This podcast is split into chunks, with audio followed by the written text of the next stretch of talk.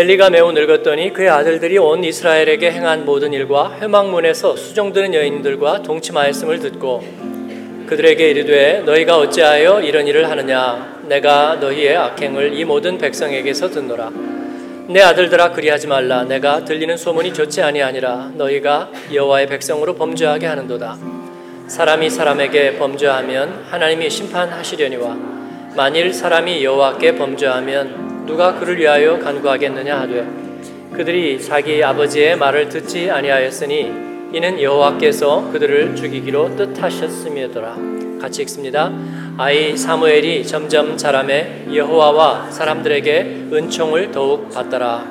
아멘. 사무엘 대 엘리 아들들 이런 주제로 여러분과 하나님의 은혜를 나누기 원합니다. 지난 시간에 사무엘의 어머니 한나 그 가정의 이야기는 어느 시대에 누구에게나 있을 법한 평범한 또 때로는 너무 평범해서 상투적이기까지 한 그런 이야기라고 그랬습니다.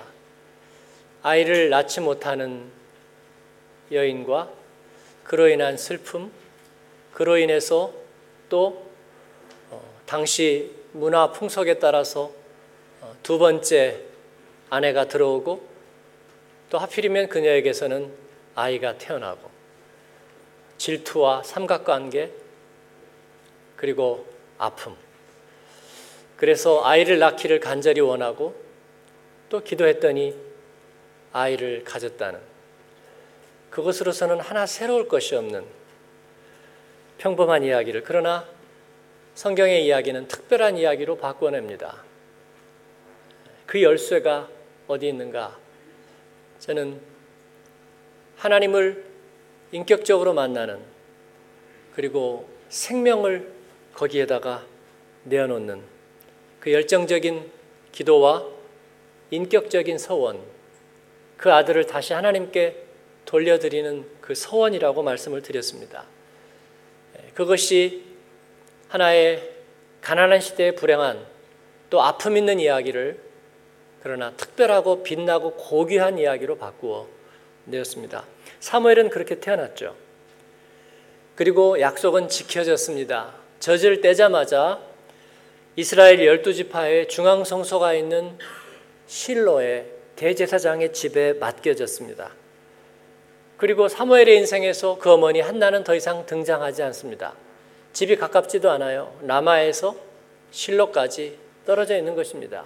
젖을 땐 아이를. 이상하지 않습니까? 이야기라고 해도 참 이상합니다. 예, 한나는 그냥 사무엘의 인생에서 사라지는 거예요.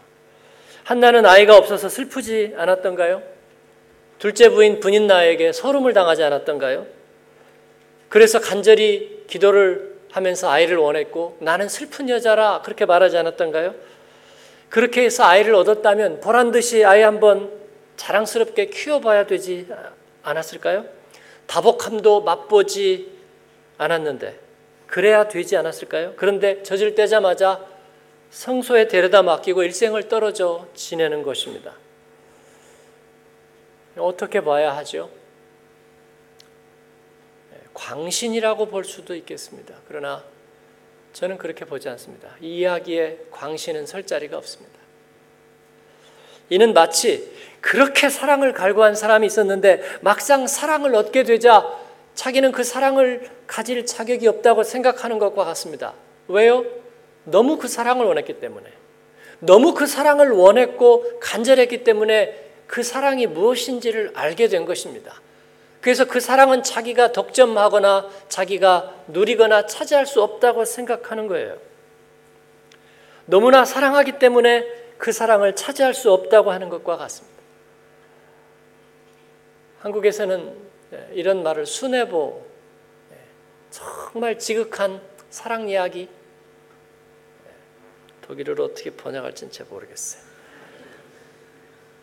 어, 이거를 희생이라고 번역할까요? 희생. 자기 희생? 아니요. 희생이란 굉장히 애매한 표현입니다. 이런 데는 적절하지가 않아요. 그렇다면 뭘까요? 네, 대속입니다.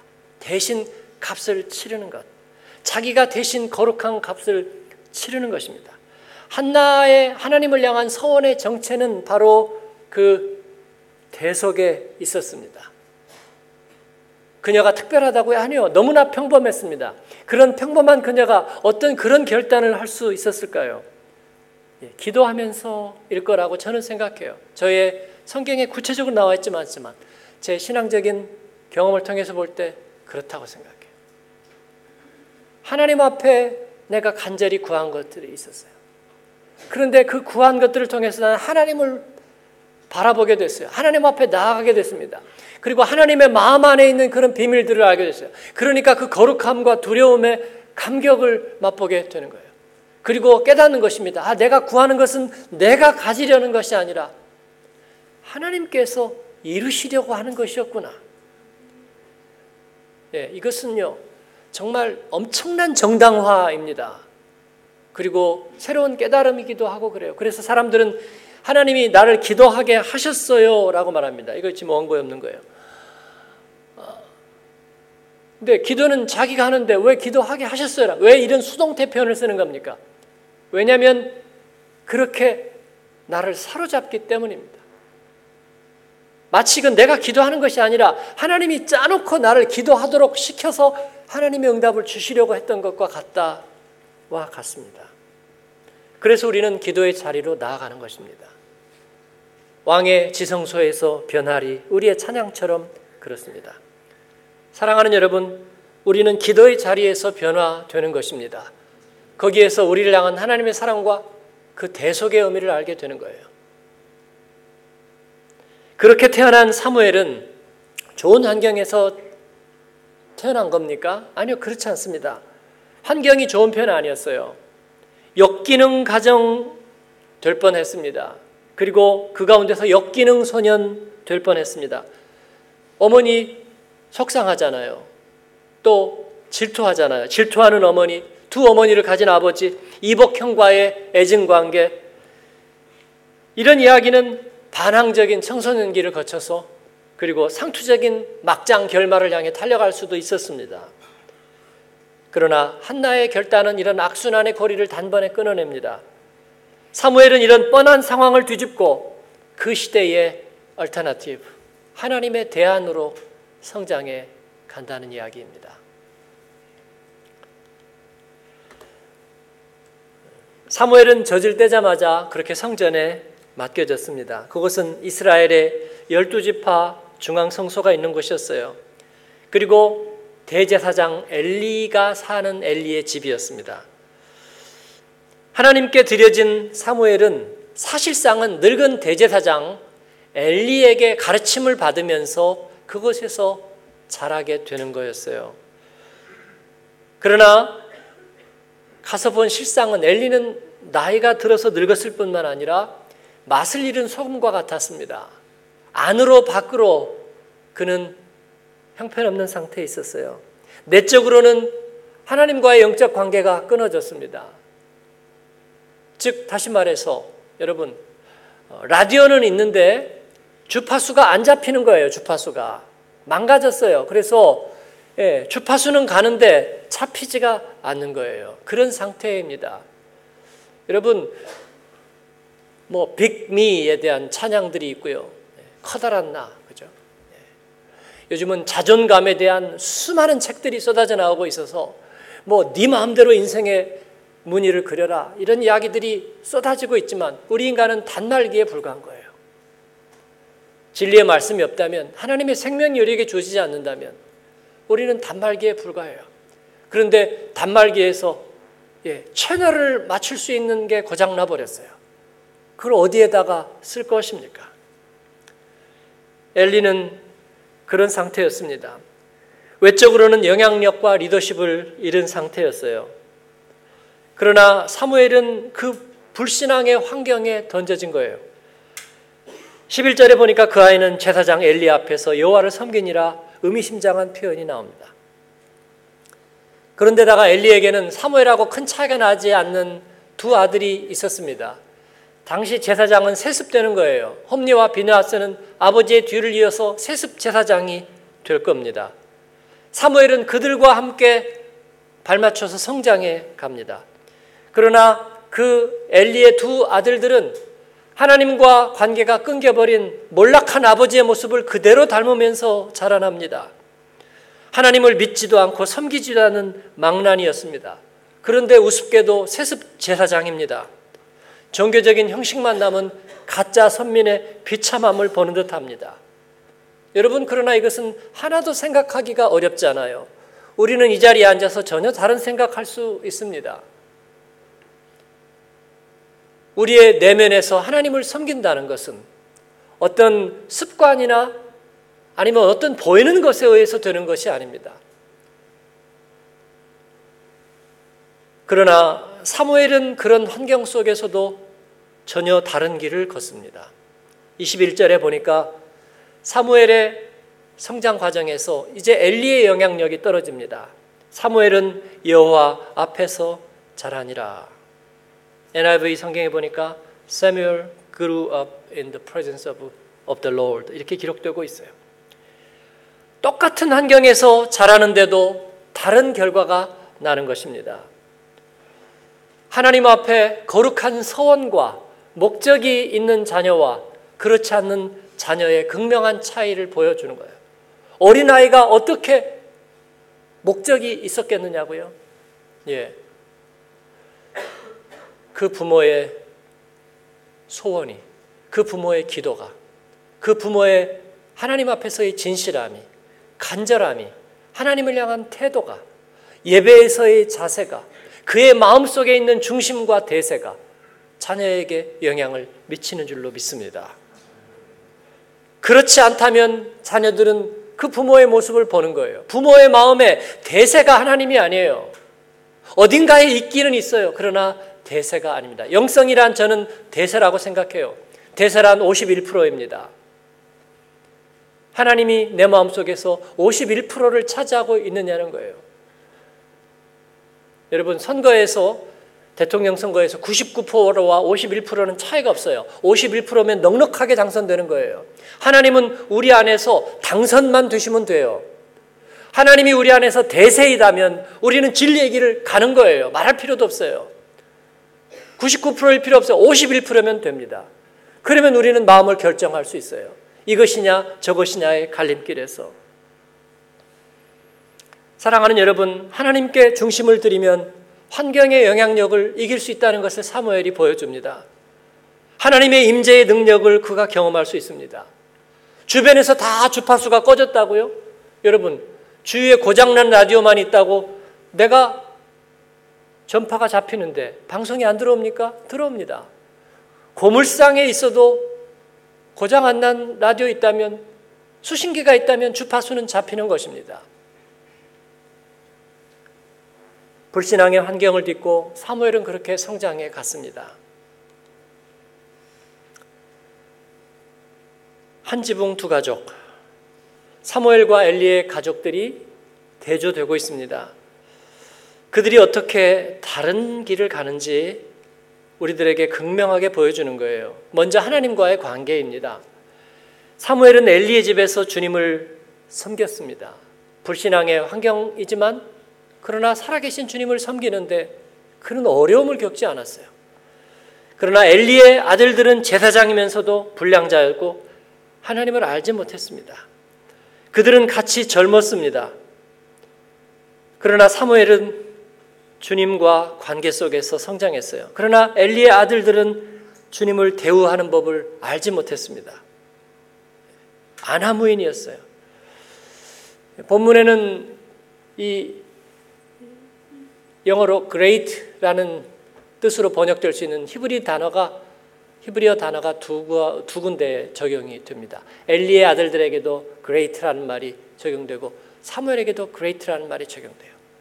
사무엘은 하나님의 성숙한 일꾼이 되어감으로 great였습니다. 그런데 엘리의 아들들은 죄 짓는데 great였습니다. 예배의 자세에서도 그렇습니다. 사무엘은 에봇을 입고 주님을 섬겼어요. 그는 제사장 되려는 제목이 아니었어요. 그러나 에봇은 제사장이 하나님의 뜻을 묻는 그런 겉옷이에요. 그는 그 겉옷을 입고 자기를 컨트롤했어요. 그리고 예배의 자리로 나아갔습니다. 그러나 엘리의 아들들은 어떻게 했어요? 회막에서, 즉 성막에서 하나님을 섬기는 여인들과 간음했습니다. 막장입니다. 같은 자리에 있지만 어떻게 극명하게 다룰 수 있는지를 보여주는 구절이에요. 사랑하는 여러분, 우리가 마음의 중심에서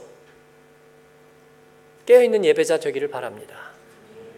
두 마음을 품은 이들을 성경은 가늠하는 이들이라 그랬습니다. 음란하다 그랬어요. 하나님은 대세를 원하세요. 주님 앞에 우리의 대세를 드리는 예배 공동체 되기를 바랍니다. 사명감에서 사무엘은 결국은 하나님의 충실한 대언자가 됩니다. 그러나 엘리의 아들들은요, 원래 사명 같은 거 없었습니다.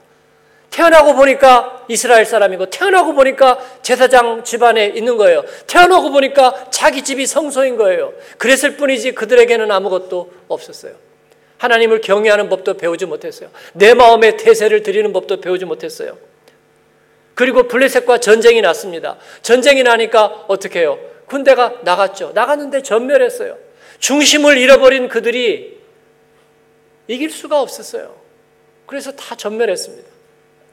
그랬더니 이제 제사장이 앞서서 나가래요. 홈리와 비나스 엘리 아들들이 제사장이 됐거든요. 아니 내가 되고 싶어서 됐나 언급결에 떠밀렸지. 본인들이 나가려니까 정말 자신이 없어요. 그래서 하나님의 법궤를 가지고 가자는 거예요. 그러면 뭔가 좀 영험이 있을까 봐서 말이죠. 십계명 담은 그 법궤를 메고 가면 영험이 있을까 봐서. 어땠습니까, 여러분? 영험이 하나도 없었습니다. 네. 가서 아주 대패하고 그리고 법궤는 빼앗겼습니다. 블레셋 사람들이 하나님과 관계가 끊어진 그들의 법궤 조금도 두려워하지 않았어요. 여러분 성경 읽지 않으면서 이렇게 가지고 다니면 성경이 영험이 있어요? 하나도 없어요. 네. 읽지 않으면서 이렇게 베고 자면 머리가 맑아집니까? 네? 배에다 대고 자면 위장이 좋아져요? 저는 성경은 더럽게 보라고 말씀드립니다. 네. 그냥 보다가 마음에 들고 갖고 가고 싶은데 성경이 무거우면요 찢어도 가시고요. 네. 그리고 아무렇게나 낙서도 하고 메모도 하세요. 그러면 하나님이 기뻐하세요, 여러분. 성경을 막대하시고요. 그리고 자주 성경 잃어버리시는 분들은요, 예, 비자 카드를 여기다가 딱 붙여 놓으세요. 그러면 안 잊어버리실 거예요. 엘리의 아들들은 같은 날 죽임을 당했습니다.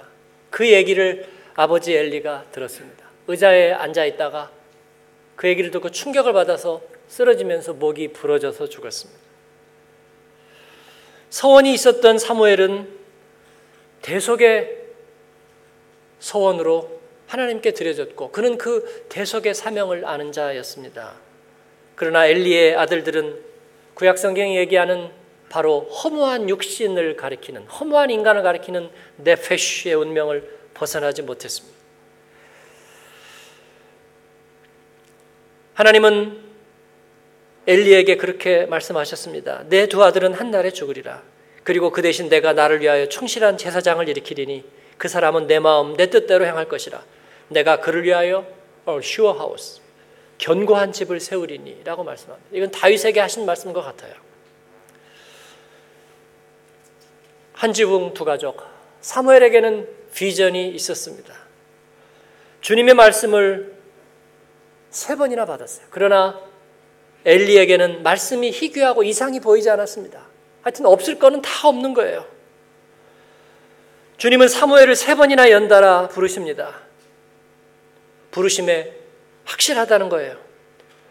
그리고 3장 3절에 보면 하나님의 등불이 아직 그 꺼져가는 집에 환하게 밝아져 있다. 그건 사무엘 때문입니다. 온 이스라엘에 하나님께서 진리의 등불을 밝게 비추시리라 하시는 것입니다. 엘리의 눈은 어둡기만 합니다. 여러분, 우리 거듭난 그리스도인은 세상이 말세라 그런 얘기 하지 않습니다. 세상이 어렵다, 사람들이 어떻다 그렇게 얘기하지 않습니다. 우리가 불을 켜는 거예요. 너희는 산 위의 동네라 숨겨지지 못하리라 그렇게 말씀하시는 것입니다. 사무엘은 열매 맺는 인생을 삽니다. 그 자신은 영웅이 아니었습니다. 난세의 영웅이 아니었어요. 그는 대언자에 불과했습니다. 메시아의 길을 여는 자였습니다. 그러나 그를 통한 말씀은 온 이스라엘에 전파되고 미스바에서 회개 운동이 일어나고 그리고 잃어버린 법궤를 찾고 하나님의 역사가 달리게 합니다. 그러나 엘리의 집에서는 주님의 영광이 떠났습니다. 그들의 가문은 거기에서 끝이 나는 것입니다. 사랑하는 여러분, 왜 엘리의 집에 이런 일이 일어났을까요? 엘리가 악한 사람이었을까요? 그렇지 않습니다. 엘리도 영성이 있었습니다. 하나님을 사랑하고 하나님과의 관계가 있었어요. 그래서 한나에게 바른 조언을 하지 않았던가요? 한나를 축복하지 않았던가요? 사무엘에게 자기는 못 듣지만 네가 듣는 음성이 하나님의 음성이라고 그렇게 알려주고 그를 지도해 주지 않았던가요? 그렇습니다. 그에게 영성이 있었어요. 그런데 자식에게는 왜 영향력이 없었을까요? 최소한 오늘 말씀해 보니까 엘리가 자식들에게 권유하기는 했습니다. 권유하기는 했어요. 근데 자식들이 말을 안 들었어요. 왜 안 들었을까요? 아버지의 마음에 그 권유하는 마음이 51%가 아닌 것을 알고 있었기 때문입니다. 하나님 섬기자 그렇게 얘기하지만 그 말하는 사람의 마음속에 51%가 못 된다는 것을 알고 있기 때문에 영향력이 없는 것입니다. 내가 정말 좋아하면 영향력이 있는 거예요. 나도 믿지 못하는 것을 전하면서 영향력은 없어요. 엘리는 사실은 하나님보다 아들들을 더 의했던 것이죠. 마음의 중심에서 그들을 더 위했습니다. 이스라엘에서 하나님이 떠나도 그는 충격받지 않았어요. 아들들이 죽으니까 떨어져서 목이 부러져 죽었습니다. 하나님의 응답이 두렵습니다. 나를 존중히 여기는 자를 존중히 여기고 나를 경멸하는 자를 경멸하리라. 진리란 그런 것입니다. 빛과 어둠은 양립할 수 없어요. 여러분, O와 X를 같이 묶어놓은 선택지를 보셨습니까? O와 X를 같이 묶어가지고 그런 것은 없습니다. O와 X는 나뉘어져야만 선택이 되는 것입니다. 음극과 양극을 합해가지고 하나로 통합했다는 얘기 들으셨습니까? N극과 S극을 아니요 그런 일은 없습니다. 그런 일은 없어요.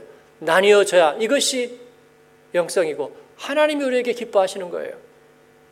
우리의 심령의 주인은 한 자리밖에 없습니다. 51%면 됩니다.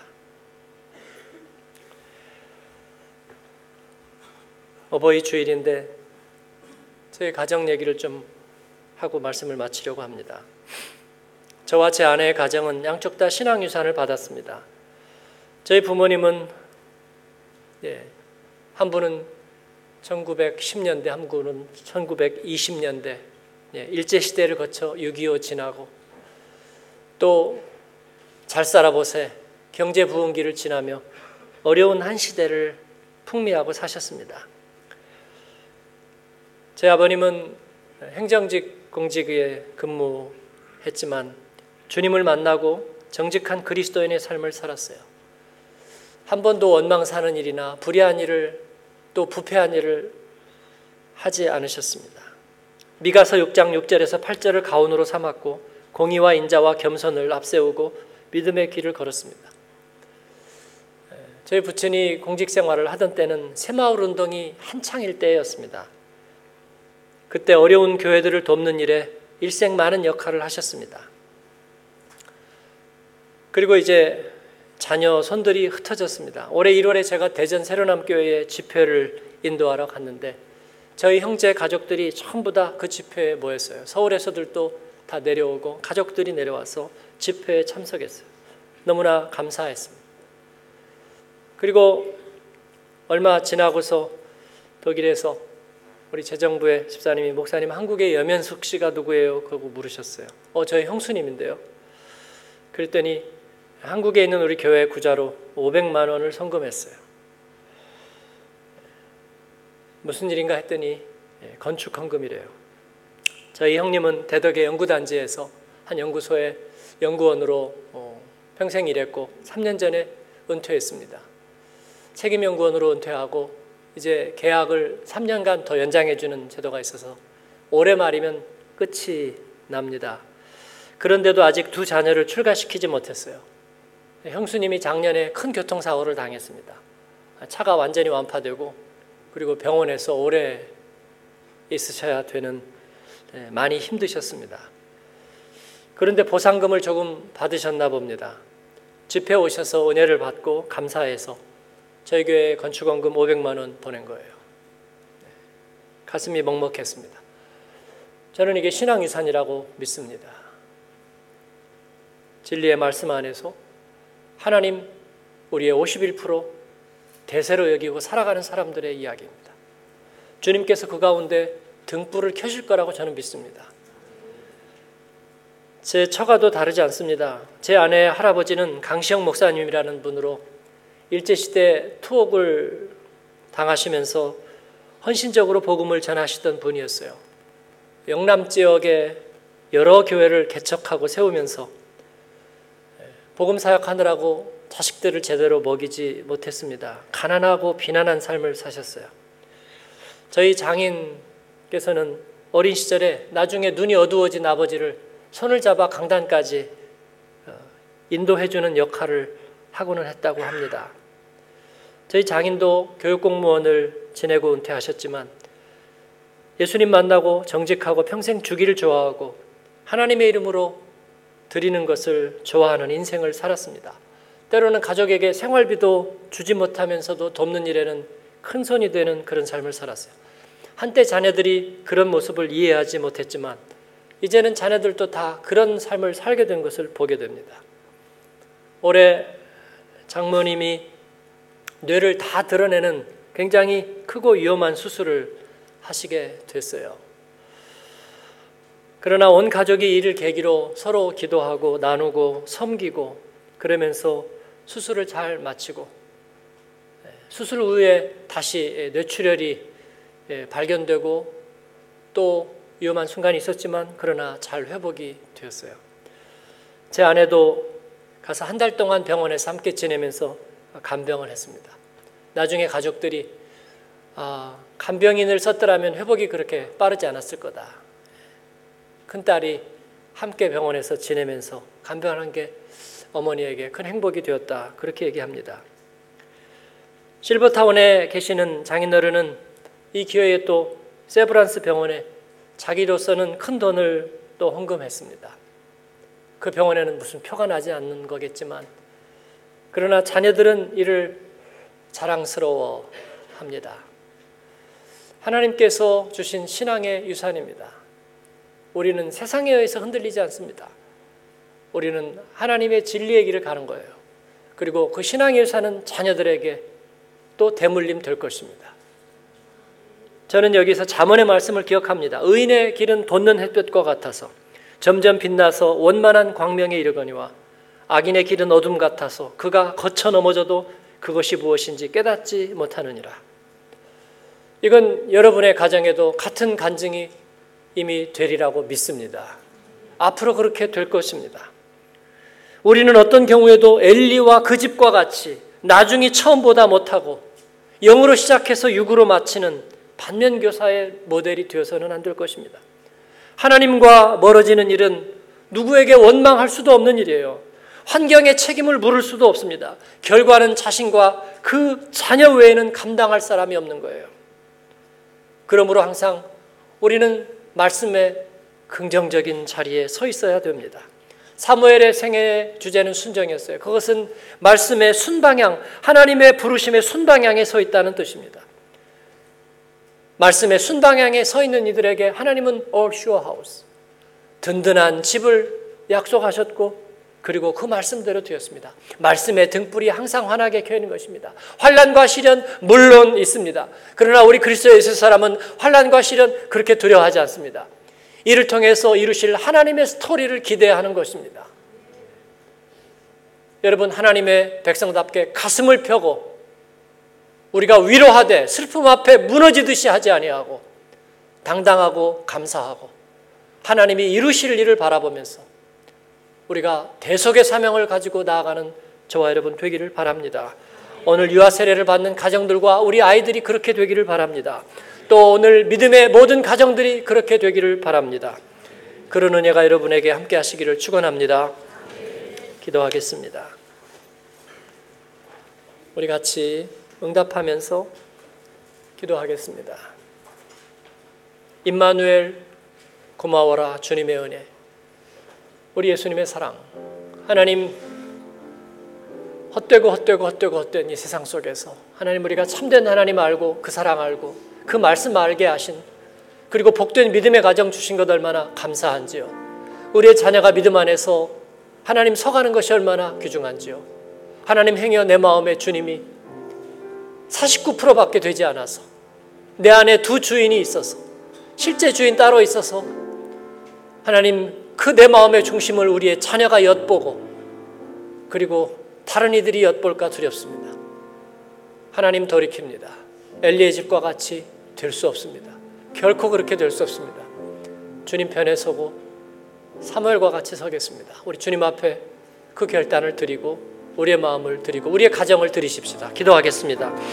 은혜로우신 아버지 하나님 감사합니다. 주님 오늘 저희와 함께 하여 주시고 말씀하여 주시고 깨닫게 하여 주시니 감사합니다. 오 하나님 역사하여 주시고 하나님 엘리의 집을 담지 않게 하옵소서.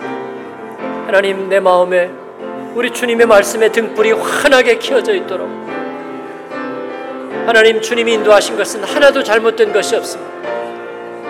주님의 사랑이 우리 안에 있고 하나님의 인도하심이 하나님 우리의 발걸음을 주장하시는 주님은 나의 지혜요 나의 산업이요 나의 자네 소득이 되십니다. 주님 감사합니다. 영광을 받으시고 주님 앞에 오늘 또 우리의 마음과 가정의 중심을 드리는 주님의 사람들을 복 주시옵소서. 이 땅 가운데서 축복하옵소서. 예수님 이름으로 기도합니다.